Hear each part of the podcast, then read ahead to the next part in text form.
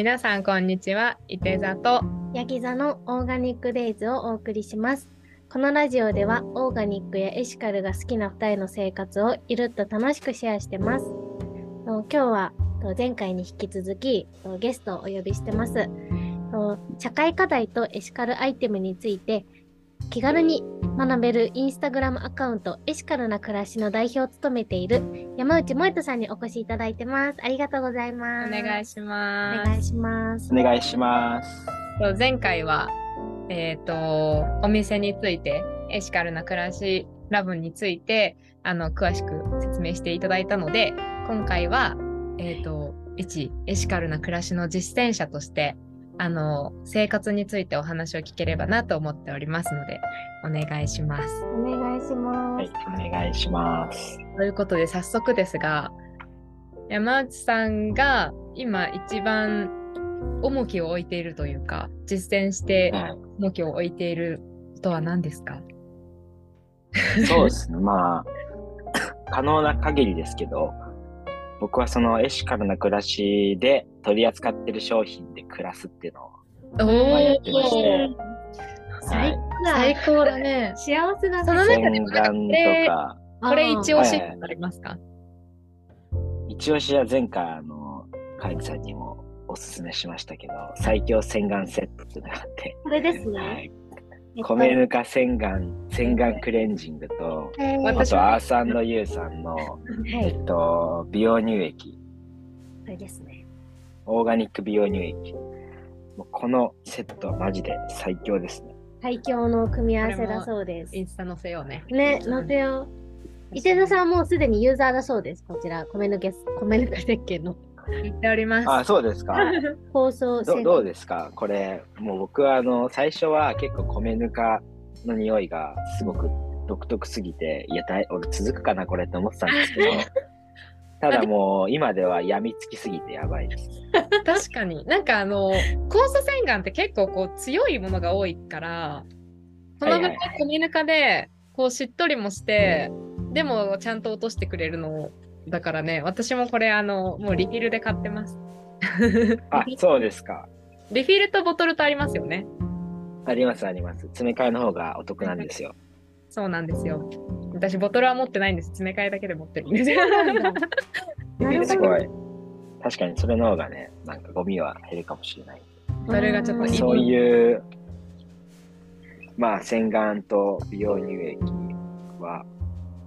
まずおすすめですね。他も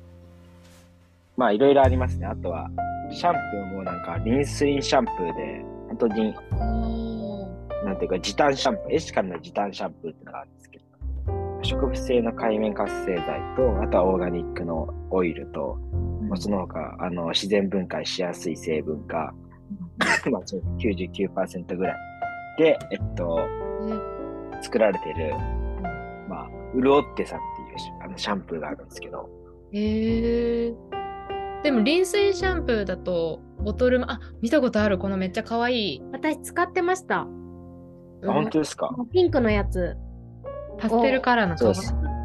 んか私温泉とかすごい好きで行くんですけど、そういう時にすごい持ち運びも便利だし、1本で済むので。あ、確かにね。そうでもキシキシしてるから本当に使いやすい。そうなんですよ。めっちゃ便利。でリンスインシャンプーって分かりやすくなりますけど、実はリンスインシャンプーではないらしく、そのシャンプーなんだけど髪の毛がきしまないっていう。あ、そうなんだ。はい。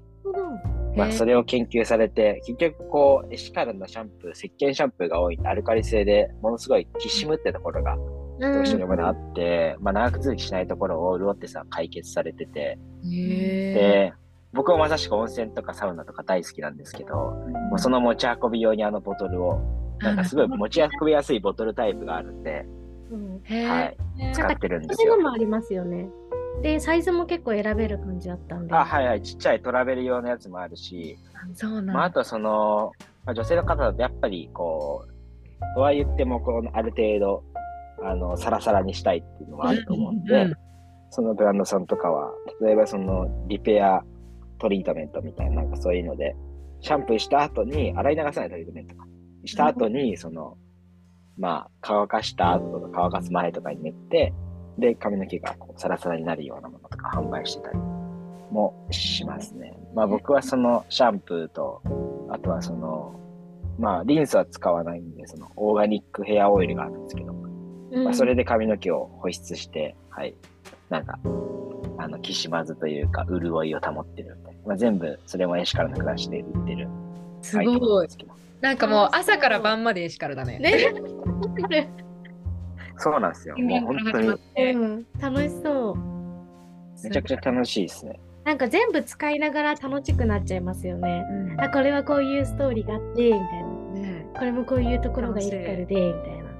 まさしくで、本当は僕の場合だと創業者さんと、まあ、お話ししてるの、社長さんとお話ししてるので、うんうんうん、まあ、その方の顔も思い浮かびますし、なんかいいな特権ですね、それはでもね。いや本当にでもこういうのをエシカルな暮らしとしてはどんどんどんどんそういうブランドさんとの交流の場とかも作っていきたいなとは思ってますけど、うん、なんかそういうやっぱ普通の商品って多分見えないと思うんですけど、作り手がエシカル商品見えるんで、それ日常生活の中で感じられるのもなんかすごくならではだ、エシカル商品ならではだな。なんか僕はそういう生活の中で生きてるので、なんかすごく物を使ってます、使って消費してるんですけど、なんか豊かな消費だなっていう風に実感をしながら、はい。豊かな消費いいね。いい。豊かな消費使おうこれから。うん、使おうこれから。ちょっと使ってください。すごいいいね。なんかすごい気になったんですけど、そのモエタさんって何年ぐらい前からエシカルな暮らしをその実践されてるんですか？とかきっかけとかあれば伺いたいです。そうですね。実はそのエシカルな暮らし立ち上げたのが今から1年8ヶ月ぐらい前なんですよ。で、その自分がメディアをやる前に、会社でやってたこととしては、エシカルな暮らしの立ち上げる前からもまあ会社はあって、何やってたかっていうと、まあ、それまではポイ捨てをゼロにするってことを挙げて、なんかこう街中にポイ捨てが多い場所を分析するアプリを作ってて、でそのアプリから元にいわゆるポイ捨てされやすい場所にゴミ箱を設置していって、でまあそのゴミ箱を設置するだけじゃなくて、その側面に広告を貼り付けて、いわゆる収益化できるゴミ箱みたいなのを開発してたんですけど、まあ、みたいな時から、まあなんか、実はその今の会社立ち上げる、までは、本当に環境問題とか、こう社会課題に関して、全然、まあ、認知はしていましたし、そういった領域めちゃくちゃ素敵だと思ってましたけど、実践というか、自分ごと化までできてなくて、うん、今の会社立ち上げてから、そういうポイ捨て問題に、まあ、結構、なんていうか、ビジネスコンテンツとは比較だったんですけど、なんか東京の課題を地方の大学生が解決するみたいなビジネスコンテンツがあって、それで僕は渋谷のポイ捨てがひどすぎて、まあ、そのポイ捨てゼロにしたいって思いで会社立ち上げて、まあそれですごく評価が優勝できて、なんか評価されたので、その勢いで起業したんですけど、まあ、そこからポイ捨て問題の原因は何なのかってところを自分なりに分析をしだして、でポイ捨て問題を深掘りする中で、そもそも物の作り方、売り方とか消費者のどんどん無意識のうちに加担してしまう、まあ、意識というか、なんかそこに課題があるなってことを気づき、まあ、創業1年目でなんかポイ捨てに取り組みながら、そういう自分の意識もどんどんどんどん変わっていって、エシカルな暮らし1年8ヶ月前ぐらいに立ち上げましたけど、なんかそのタイミングから自分がこう、もうその時でだいぶ知識はあったので、まず上半身からやろうっていうところから始め、なんていうか日常生活の中でも自分たちが紹介した商品はなるべく使っていこうみたいなので、なんか結構こう内発的動機というよりかは外発的な要因、会社の事業がエシカルだから始めようみたいなとこから始まってるんですけど、今はもうナチュラルというか素直にやみつきになってるんで、だから僕はどんな人にも再現性があるかなと思って、どんな人にとってもこの体験ってまあなんか一種ありえるなと思ってるんですよね。この全くなんていうか当事者じゃなかった、何もこう関心もなかった領域の人間がここまでエシカルに関してこうのめり込んで、いわゆる語れるようになっているっていうのはどんな人にとっても言えることだと思うので、うんうん、確かにみたいな経緯と、僕はその1年8ヶ月ぐらいっていう期間ですね。じゃあ生活に取り入れたってなるのは、その自分の会社で取り扱ってる商品を試すところからっていう感じですか？まあ、その前にゴミとかポイ捨てしないとかっていうのもあると思うんですけど。そうですね、ポイ捨てゼロにするって掲げてからは、まあ、間違いなくそういうポイ捨てをしないのもそうですし、ゴミ拾いっていうのも、うんうん、すごく指導しましたし、あとはそうだ、その会社立ち上げたタイミングでゴミ問題ってところで環境問題とかで興味持ったんですけど、うん、そこのまだエシカルアイテムについて全然理解が浅い時にオールバーズっていう、まあ、世界一50がいいにイカルサスナビリティ、素材使っていてカーボンフットプリントも全部開示してるみたいなアメリカの超サステナブルなシューズブランドがあるんですけど、それが日本に上陸したタイミングがちょうど2020年の1月だったんですけど、うんはい、オールバーズが日本に来店した日に買いに行きましたね、原宿みたいな、はい、なんかそれはなぜかというと、なんかすごいその会社を立ち上げて、いろいろと世界の成功してる企業みたいなのをリサーチした時にオールバーズがあって、でなんかもうアメリカではその履き心地の良さで本当にめちゃくちゃ普及してるっていうのもそうですし、何よりも企業のスタンスがめちゃくちゃかっこよかったんで、個人的にファンだったみたいなのがあって、エシカル消費第1号は多分オールバーズを日本に上陸した日に買ったみたいなところからで、でも本当にその時になんかこう感動体験が半端なくて、履き心地がもう今までハイタックスって全然暗いものもないが良かったんで、サステナブルっていうなんかまず履き心地がいいところに感動しましたし、プラスサステナブルな商品を買ったの初体験だったんですけど、なんかすごい気持ちが良かったというか、なんか特別な感覚に包まれたんで、あ、こういった体験をこう全ての人に届けられるサービスいつか作りたいなみたいなのはその時に確か感情として持ったっていうのはなんとなく今記憶が蘇りました。ありますよね、なんかエシカルな商品って本当になんかそのもちろんなんだろう、エシカルとしてもいいけどその商品としてそのものがすごくいいから、なんかやっぱり使いたいっていう風な気持ちにもなるし、でそれでさらに地球にも人にも優しいんだって思ったらやっぱり2倍に嬉しくなるし、なんかそういう感情があるとやっぱり病みつきになってきますよね、うんうん、なるなる、優しくね、そういう感じで僕はもういつの間にかエシカル商品をもう本当に中心に買うような商品スタイルになっていきましたね。逆になんかお二人はどんぐらい前からやってるんですか？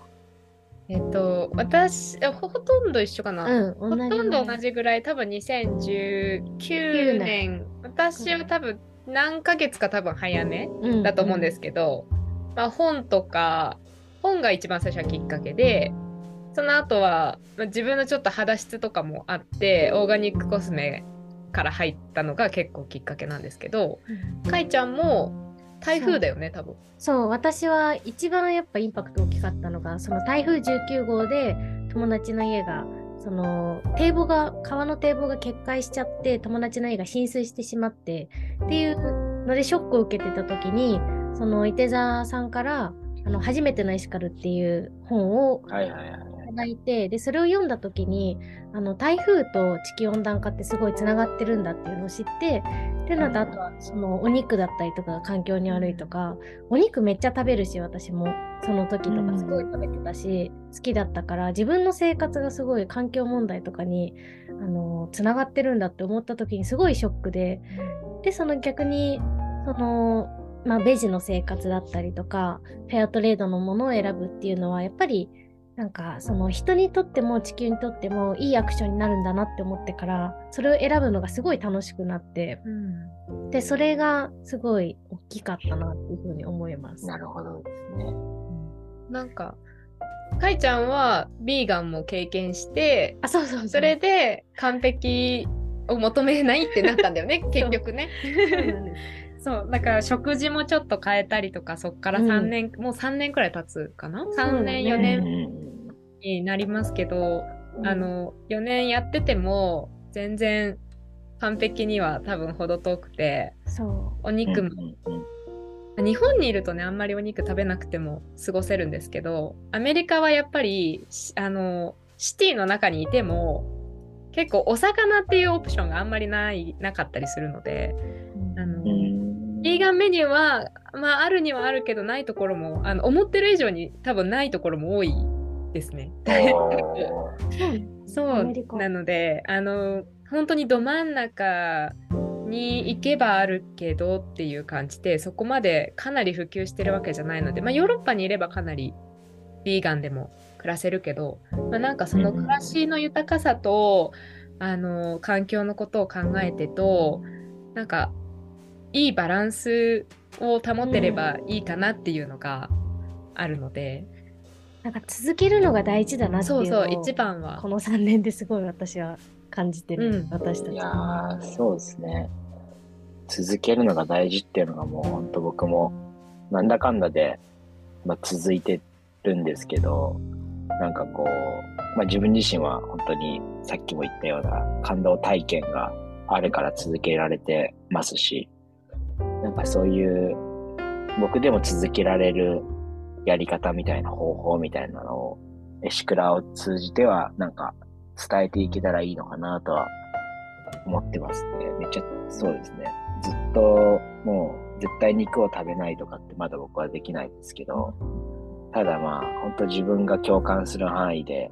我慢しない、無理なく楽しく楽しめる本当に範囲で実践するみたいな、そんな気持ちでやってますね。なんかレスナーさんもこれ聞いてくださってる方は多分同じスタンスでいてくださってる方が多くて、まあね、100お肉だったのを 80% にしましたみたいな感じでとかね、週1お肉抜いてますとか、なんか、できる範囲で、別になんか歯ブラシも絶対竹じゃないとって思ってないし、そういうところで本当に無理なくやれるのが続けられるポイントだと思うので、ペットボトル使っちゃう日私も未だにあるし今日エシカルな生活できなかったなっていう日もあるんですけど、なんかそこで自分を責めちゃうとなんか嫌になっちゃうじゃないですか。はい、わかります。そのまずはエシカルを楽しみたいなっていうのがすごくあって、だから楽しみながら選んでいければいいなって思ってますそうなんですよね、楽しい、やっぱりよく僕はなんか自分でも大切にしてますし、まあ、会社でもすごい大切にしてますけど、やっぱこうエシカルサステナブルオーガニックの人たちってくくるのもあれですけど、まあなんか僕が発信を見る限りだと怖い情報というか恐怖心、不安を煽るとか、やっぱそういう傾向はまああるかなっていうふうにはまあ思っている中でなんかこうでもなんかそれも人を動かすためにすごく有効な方法なんですよ。間違いなく時間はないですし、それで緊急性をお伝えして必要性をしっかりと伝えて今動かなきゃいけないんだっていうのも間違いなくそういう役割の方は必要ですし、それですごく動く方も必要だと思いつつも、まあでも僕自身なんというかすごく気をつけてるのはやっぱこう自分がそういった人の何かしらの発信とか、こう言葉とかを聞いて真似したいなって思う時ってどういう時だろうと思ったら、その人がすごく楽しそうな時というか、その人が笑顔だとやっぱりなんかいいなって思うんですよね。憧れるというか、だからその怖い顔しててもやっぱ僕は真似したいと思わないから、なるべくこう楽しいっていう、こう笑顔でしっかりと伝えられるっていうのを伝えるっていうのがすごく大事で、笑顔になるっていうのはイコール本当に楽しんでいる状態だと、まあ、思うので、まあ、そういうこうものを伝えるときに自分が無理をしていない、我慢をしていない、で落ち着きをしていないっていう、なんかその前提でなんかこう実践できる範囲を決めて、はい、やっていくのがいいんじゃないかなと思ってますね。まさにですよね。もう私ビーガンの時めっちゃ押し付けタイプだったんでそれはなんかビーガンが悪いとかじゃなくて、ただ自分がなかったものが衝撃的すぎて、もうみんな知ってよみたいな。で、問題とかって本当に時間ないじゃないですか、なのにもうね、国がもう危機感ないなって思ったりとかする時もあるけど、でも知れば知るほど恐怖感は募るからなんか恐怖感から最初に押し付けても、多分響かないなっていうのはすごくある、し、なんか人によってなんかその知るタイミングとか、うん、そうエシカルが好きになるタイミングって絶対違うじゃないですか、うん、なんかそれをなんか自分がコントロールできるなんておこがましいなっていうのはめっちゃ思う。なんかね、難しい、ね、だからちょっと難しくないですか？なんか意識されてることってありますか？その押し付けないっていうのがやっぱりですかね。なんか楽しむ。そうですね。まあ楽しむ、押し付けないっていうか、やっぱでも僕が考えてることとしては、一人でも行動する人が増えたらいいなとは思うので、だからなんというか、僕自身がそういう実践をするっていうまず実態があるんですけども、なんかその実態をどうこう生かせば周りの一人の人が僕と同じく始めてくれるかみたいな、なんかそういうのを考えていて、なのですごいこうインスタとかに自分が使ってるアイテム乗っける時のこう言葉の使い方とかも、これめちゃくちゃ可愛いエシカルなリースでクリスマスの部屋の飾りには本当にぴったりなんですみたいなとか、あとはこれを見てるだけで心があったかくなって僕は今幸せなんで心がほっこりしますよね。まあそういうなんか僕が勝手にちゃっかりエシカル楽しんでるみたいなのを見た人がなんか一人でもなんかもう楽しそうだな、ちょっと俺もやってみよっかなみたいなとか、なんか今度なんかこの人楽しそうになんかこうエシカル、実践してるから細かく何やってるのか聞いてみよっかなみたいな風にまず思ってもらえるように、なんか最初からエシクラに来て買い物してくださいとも思ってないですし、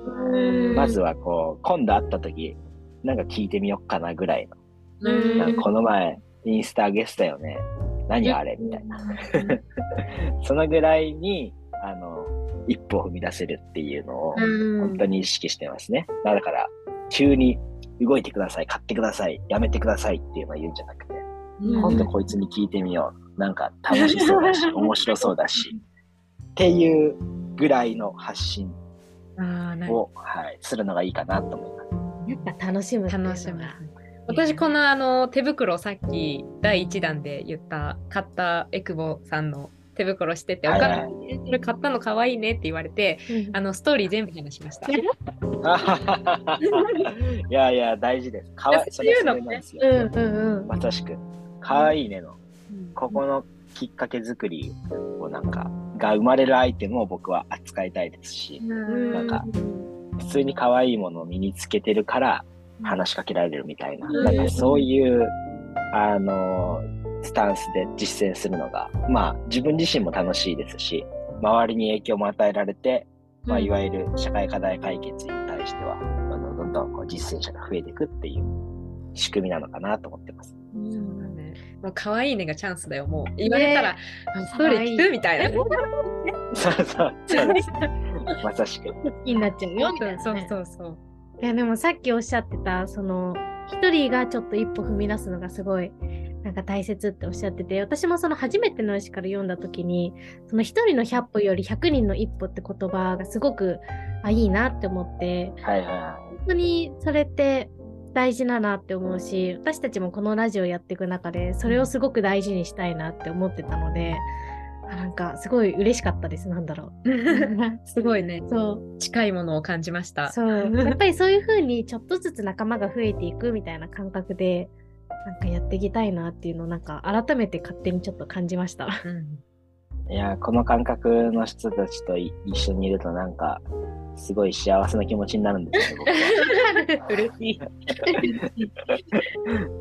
やなんかいいっすよね。だってめっちゃなんか未来のことをこう考えてますし、しかも楽しんでるし、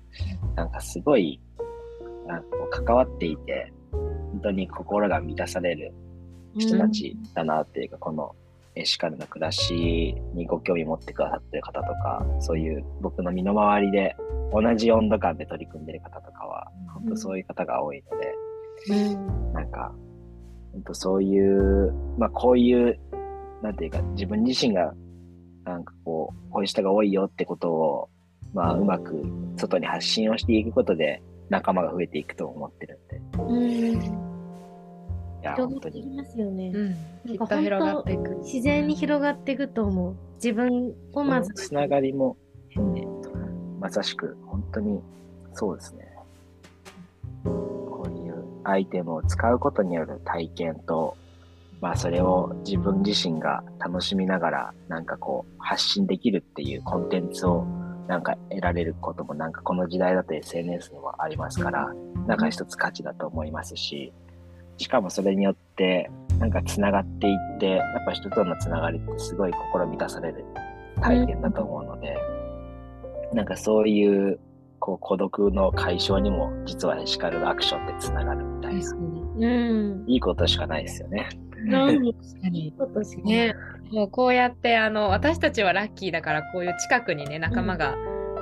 いてくれるからいいんですけど、これを聞いてくださってる方は結構一人でね、輪があまり近くにこう広がっていかないよっていう人もいると思うから、エシカルな暮らしに行ってお店に行ってお話存分にしていただくのもいいと思いますし、これを聞いていただいて、はい、近くに感じていただければと思いますけども、はい、ですね。まさしくです。お店はそういう場所でありたいと思ってるので、僕らはスタッフとブランドとお客様の垣根をなくすっていう、なんかそして全員がより良い、まあ、未来といいますか、商品開発とか未来のために協力し合うコミュニティ型のお店っていうのを目指してて、なんかまだまだ体現できてない部分もありますけど、そういう孤独を感じて本当に素晴らしいことやってるけど、なかなかこう周りがやってないから、やっぱ周りがやってなかったら自分が間違ってるのかなって不安になっちゃうと思うんですけど、本当そういう人たちに寄り添い続けるっていうのが、まあもう社会変える上で絶対大事なので、まあ本当お二人の取り組みもそうですけど、僕としてもそういうインフラ作りたいなとは思います。お二人のような方をどんどん増えていったらいいなと思います。嬉しい。ありがとうございます。だってね、すごい方なのにね、こうやってラジオをラジオくださっていただいて本当に感謝です。いや。ありがとうございます。本当にお忙しい中ありがとうございます。またエシカルな暮らしさんの情報は私たちのインスタグラムでもタグ付けしたりとかでお知らせしますけども、はい、インスタもぜひ、ね、エシカルな暮らしさんでフォローしていただければと思います、はい、もしよかったら、はい、リスナーのメッセージを、はい、いいですかメッセージですかはい、まずそのエシカルな暮らしっていう、まあカタカナでエシカルで、暮らしは漢字で暮らしで、インスタで多分検索していただくと出てくるので、そちらをポチッとフォローしていただくと、多分僕がこう話したようなスタンスで情報発信してますし、案外こう最近のニュースとかをいろんなこう、まあ、僕らは結構こう環境省の発表とか、あとは有識者とか、あとメディアですね、しっかりとしたメディアから引用をさせていただいて、でそれを僕らの視点で解説するっていうのをやってるので、まあ、なんかこう本当に、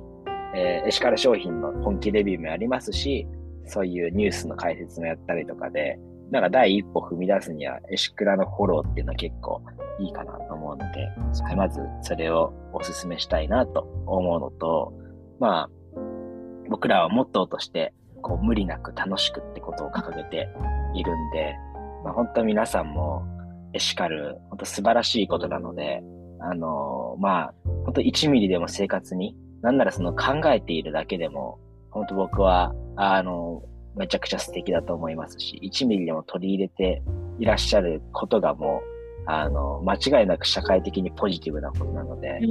そういうポジティブなことに目を向けて、本当にこう自分自身も評価しますし、周りのそうとか企業とかもそこに評価し合うようなポジティブなムーブメントを、まあ、起こしていくみたいな、そういった視点でスタンスでこうご実践されるとか、こういう界隈に関わるとなんかめちゃくちゃ楽しいと思うので、はい、ぜひ皆様今後ともエシカルな暮らしよろしくお願いいたします。お願いいたします。素敵、ありがとうございました。嬉しいですね、はい、ありがとうございました。というわけで今日はこんな感じで終わりにしたいと思いますけども、はい、山内さん本当に今日はありがとうございました。また、いや、こちらこそです。また遊び来てください。はい、また呼んでください。はい、いろいろとシクラも進化してきますので、はい、進捗共有させてください。ぜひお願いします。じゃあ皆さん今日も聞いてくれてありがとうございました。次回も聞いてください。それでは皆さん、さようなら。さようなら。